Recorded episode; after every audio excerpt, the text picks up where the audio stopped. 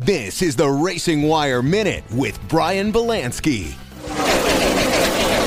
William Byron is killing it. That story next. The Racing Wire Minute is presented by. When you've had a year like William Byron is having, all my Hollywood friends would say he's killing it. Byron won his fourth race of the year, the rain shortened affair, Sunday at Atlanta. The win gives him a 21 point lead in the point standing over Martin Truex Jr. in second place with two wins on the year. Byron grabbed the win after a penalty, a spin, and falling a lap down early in the race.